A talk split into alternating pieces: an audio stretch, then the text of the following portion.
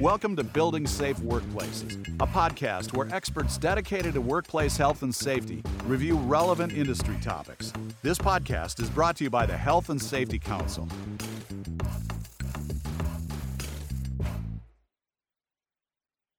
Hello and welcome to Building Safe Workplaces, casual talk about serious matters. I'm your host, Tommy Knit with HASC. Today we have with us a special guest from Phillips 66 in Billings, Montana, Miss Abby Lechenberger right? Did I say that right? Yep, you got it. All right, excellent.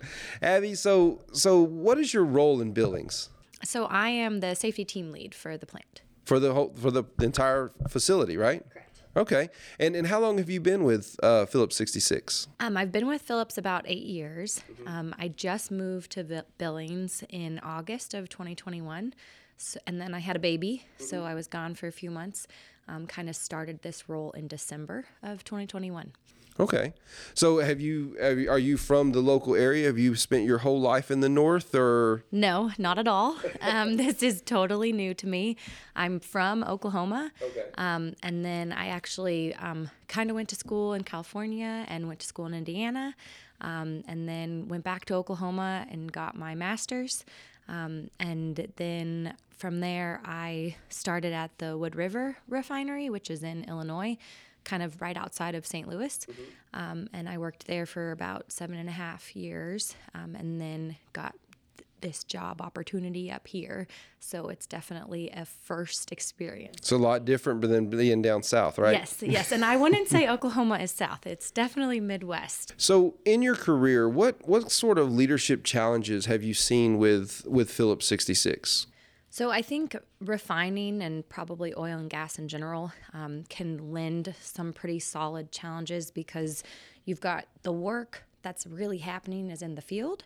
Um, and then your so called leadership, so basically your management, um, they're less field based. Right. Um, so oftentimes it's that disconnect between the people in the field, their messages getting up to management, management understanding their messages, and being able to provide solutions back to them.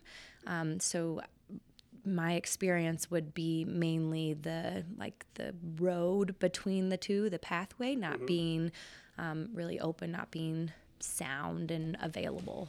And and in your career, have you seen that that gap widening, or are we are we doing are we trending in the right direction? Are we closing that gap? What, what, what do you what have you seen in the last few years? I, I definitely think that we're closing that gap more than widening. Um, so yeah, to some people, eight years might be a solid amount of time. I'm, I feel like I'm surrounded by people that have 20 plus years of experience, so I often still kind of see myself as green um, in this industry. Uh, previously, I was a professional ballet dancer, um, so I this is this is all new to me.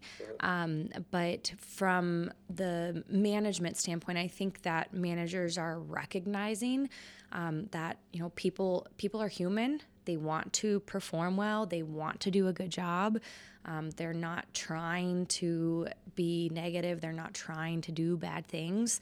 Um, and I think that the management has become like very compassionate, very empathetic, and they're wanting to have a good workplace instead of maybe the old mentality of like just shut up and get it done i don't want to hear about it just do your work um, it's more of like hey i remember your name i know that you have three kids and i know that you like the saints for football mm-hmm. um, so it's it's a very like open more of like a team family type mentality um, that I feel like leaders are starting to move towards. That's interesting. That's because we've seen the same trend in, in other markets as well, and and I think it's it's something that's going on. We we talk about leadership training all the time, and we we have different leadership. Uh, symposiums and, and, and conferences and things like that. And I really see that that is the direction that, that leadership is, is really going is, is to get out of the, uh, you know the the stair you know in the in the high tower type so to speak and, and, and talking down to people because now we've got all the young people coming in and the different generations and we have a more diverse generational workforce than we've ever had. And i think that's what it's going to take now. And and, and part of situational leadership is being able to adapt to that right? Right. Yeah definitely So you mentioned that you've seen these trends on, in Phillips 66. What about contractors? Are you seeing the same type of trend that that that gap and is it is it narrowing or widening in contractors that you've been working with? Yeah, um, I would say the trend is pretty continuous, pretty consistent with contractors also. Um, I, I think that as the owner, we are working to set that message um, that we don't want those like glass house, like very removed from what's going on um, type of organizations. We want team players, everyone's accountable, everybody's working towards the same common goal. Um, and I think that helps set the expectation for the contractor when they're on our site um, that we expect that from them um, because if they are cohesive, if they are acting as a group, then our messages go from the top down and we're much more successful. And have you se- have you seen a lot of uh, reception on from the contractors to liking that that that form that that direction we're going? Yeah, I think the contractors um, appreciate that because um, to me, it's not really like Phillips versus contract. It's not really even Phillips and contract. It's just all of us. We are all out there trying to make energy so that people can drive their cars, people can use their cell phones, people can have electricity. Like it's it's not who does it. It's just we need to do it. We need to not let people get hurt. We need to not have big impacts that our community are affected by. Um, we need to be a good operator. That way we can continue to operate. Um, and if we have that message of like, it doesn't matter if you wear a shield or if you have the contractor, it's just we are one group working to create a product. Um, I think you remove that um, trend where it's that stigma that uh, when I was in the past when I was working with the owner group, uh, uh, when I was on the contractors side, we we particularly called their their badge had a different outlining their picture had a different Yeah. uh, color it was blue and we called it the blue force field because they were the ones that could not wear harnesses and the racks and things like that Right. and and so what we're seeing is that's really out now so you'll actually see contractors will use stop work authority and stop some of the the Owners. owners, Yep. right Yeah, absolutely. and that's what we want we, we want a collective uh, group just all trying to go in the same direction Right. Yeah, definitely. We we preach that. Um, like, don't let someone that's got a shield on their um, FRCs tell you to do something that you know isn't right. Um, don't feel like you can't call that person out if they're doing something incorrectly. Um, it's it's the concept. What's our goal? Our and just remembering our goal and not caring so much about who is doing it um, puts us in a lot better position. Okay. So, along those lines, what kind of innovations in training have you guys been experimenting with or been been been doing to to foster that that approach? So, um, Phillips, we've been doing a lot of um, both different approaches with training and different approaches with our leadership. Um, so, like for this turnaround that we're about to have, um, we brought in HASC to do um, a four hour leadership training for individuals that are going to be in leadership roles but aren't used to having that responsibility. Um, because we recognize you know it can be really hard to go from hey i'm a peer. I you know i talk about what we do on the weekends. We you know we exchange handshakes and uh, you know pat each other on the back to i'm going to have to tell you what to do and if you're not doing it i'm going to have to hold you accountable for that. Um, so in in s in our desire to want to help them bridge that difference, um, we did the four hour like step up leadership training. Okay. Yeah, it, it's so hard sometimes to do that uh, when you're you're moving someone up permanently, but even for turnarounds when you're moving some up just temporarily, right? And and so you're going to be in this leadership role for you know three four months, and then you're going to go back to being a peer to peer with that same person that you were just leadership of. So the dynamics of that are really tricky to navigate sometimes, and and and very difficult for people, right? Yeah, and some of those people don't even like you know because there's a lot of people out there that want to stay and remain individual contributors subject matter experts not necessarily you know directing people in their day-to-day job um, and some of those people don't really have a choice for a turnaround because we have a lot of jobs to fill And so it's kind of like, okay, you know, you've been designated as one of these roles, and it might be something that they're not super passionate about doing. Um, they obviously want to do a good job because everybody wants to do a good job with their with their work. Um, but it's it's giving them tools for you know how can you get yourself out of the uncomfortable zone and be comfortable in your new task for a couple months. So you mentioned all the innovations and the the, the new course you're taking to for this turnaround coming up. Are you seeing those innovations and other trainings outside of Phillips 66? Are you seeing those as well in, in, in general industries? So, from uh, just general training, more on like safe work practices, what those policies are, um, Phillips is starting to really um, ask and expect our contractors to take a different approach to how they're training their workforce. Because oftentimes, what we see is maybe like a book handed to a worker and it's a worker that works with their hands. So the way that they learn is not more of a by, tactile learner right? Exactly. Um, so we see them handing those books and then you know maybe okay our verification of knowledge is signing a sheet of paper that says yes i've read and understand all of these rules and regulations which you know in, in decades ago that would be a very accepted method of teaching and training people how that's when we didn't really want to train people. We just wanted to have record that we did right? It's yeah it seems like that nowadays. Um, but we're pushing them to kind of think outside the box recognize okay you've got people that like they've desired they've chosen their life path is to work with their hands and to be active and to be on the tools. So think about how you train them on their material needs to match what's going to work for them. And then in that verification of knowledge, how are you truly testing that they understand and can well regurgitate what you've taught them? Um, and we're seeing both like co- contractors and other Phillips sites are doing much different methods um, to train their workforce. It's, workforce. It's not just the books or the death by PowerPoints. Right, right. Um, it's really hands-on in the field, uh, spending time, you know, giving them time, mentoring, able, coaching. Yes. yes, I think I think that's a growing trend as we're seeing as as you know get on a soapbox for a minute, but there, there's not as many uh, uh, mechanical aptitude uh, classes and things like that in your your primary schools, like your high schools and things like that. And so, what happens is the a lot of the the the men and women who come to our workforce they haven't been experienced to a lot of those they're exposed to a lot of those things and so it's they're, they're coming in a little deficiency and, and, uh, and really those those tactile learning st- uh, styles where we actually put their hands on it and they can actually touch it and right. and do it is is yeah. very uh, supportive of that right yeah definitely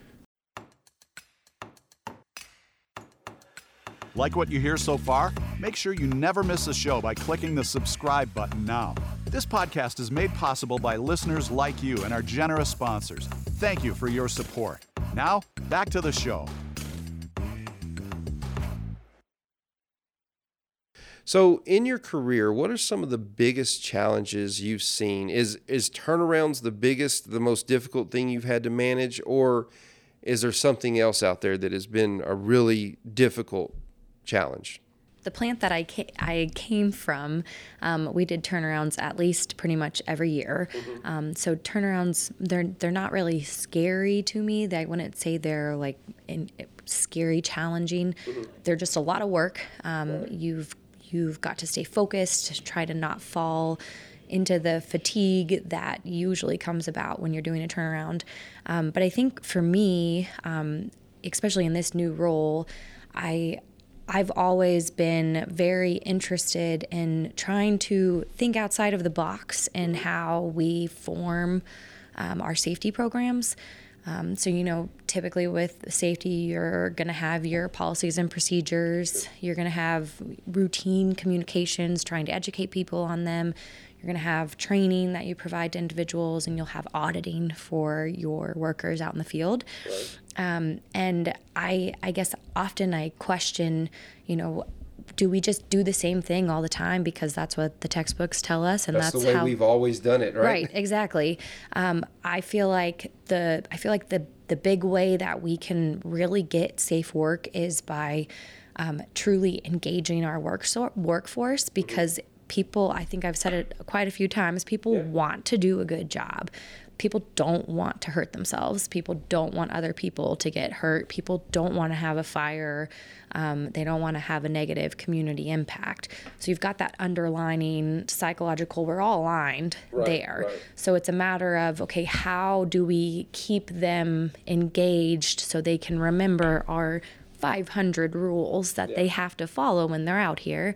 Um, so that would be my ongoing biggest challenge is how do I get people to want to follow the rules, even the little bitty rules, um, and how do I help them remember that enormous bucket of rules that we have? and it's it's uh, it's often better too you know when when you have that rapport with people and and you don't um, crucify those people who make those mistakes right? Because uh, mistakes are a learning point right? They're, they're, there's something to learn from and as long as you can do it and safely and no one's getting hurt and you can you can really take that uh, uh, and, and and you really use that as a as a learning technique right? Yeah. so let me ask you this. If you had a magic wand and you could wave it around and snap your fingers and say hocus pocus and you could fix one thing, what would you want to fix in this industry? I think it would be our like safety toolbox messages that we do. Um, so I didn't I didn't grow up in an industrial environment. Um, my dad's a chemical engineer, um, so he's worked in you know lots of refineries, um, lots of industrial type experiences. But like my upbringing was all like in dancing. Right, Um, right. That's that's all I did. I did that religiously, um, and what I felt feel like is missing from those safety toolbox is passion that comes from the speaker that goes out to the workforce. So the workforce truly remembers and wants to do what they're being asked to do um, when I started working here, um, you know, I would see people give like the, hey, be your brother's keeper, um, you know, watch out for slips, trips, and falls. And it's just a very like crafted, Generic. yeah. Um, there's not a whole lot of passion. I was super passionate about dance, and that was like the most important thing to me was having passion for what I do, and I've carried that over into this field as well. And when I walk away from a really, really good safety message, you can feel that passion from that speaker that's being driven to their workforce. And then the workforce, you see people like put their phones down or move what they're doing or put their snacks aside, and they're just glued on the person that's talking and they walk away remembering exactly what they said. Um, and I feel like if we could have that type of engagement with people on a regular basis, regardless of what we're saying, we're going to be uh, we're going to have success because then we're all communicating those goals and those requirements and what we need to do correctly to where then it's actually heard. Yeah. Yeah, absolutely. I think passion is one of those those big things, right? Because we've all seen people who uh, sound very robotic when they go up and they deliver, you know, a message, uh, whether it be safety, whether it be anything, and and you can just tell. And, and when you when you're engaging someone like that, your mind does have a tendency to wonder. But but we've all also on the flip side of that been listening to someone who got our attention, who for whatever reason captivated us, and we held on to every word they, they have, and and it's it's you can definitely tell the difference when when you have the, those those two different speakers. Yeah, absolutely. Yeah. All right. Well, thank you very much. I, I hope you enjoyed the the talk, Yeah. and uh, thank you for being a guest. And we will try to do this again maybe sometime. And Thanks for uh, having me. now that you're in Montana and you have to deal with the cold, and that, that's that's and, and very, very different cold. from you, Yes, it from is. from Oklahoma, right? Yes, very much so. Yeah. So uh, I was I was making a joke earlier. I said, you know, uh, uh, it was snowing yesterday here, and uh, I, I actually said in the class, I said, "Oh my gosh, it's snowing," and everyone was looking at me like, "Yeah, so." What's the big deal? Yeah, Yeah. In, in in Texas, you know, we would have shut the entire state down at that point. you know, so- My, I think my second day I read one of our policies was um, at a certain temperature, which is like negative 25 or so, that we have special requirements. And I said to someone, Do we actually see that temperature? Yes, we do. Okay. Wow. Yeah. That's hard to imagine, right? Growing up in you know Midwest or, or, or where we're from, Yeah. it's hard to imagine a temperature of that magnitude. Yeah, it's real. It's very real. Oh wow. Well, thank you so much for being our guest. I appreciate it. I hope you had a great time, and uh, uh, we'll do this again. Thanks. Thanks, Tommy. All right. Remember, everybody, stay safe. Thanks for listening to Building Safe Workplaces. Be sure to tune in next time for another exciting episode. Till then, stay safe and stay healthy.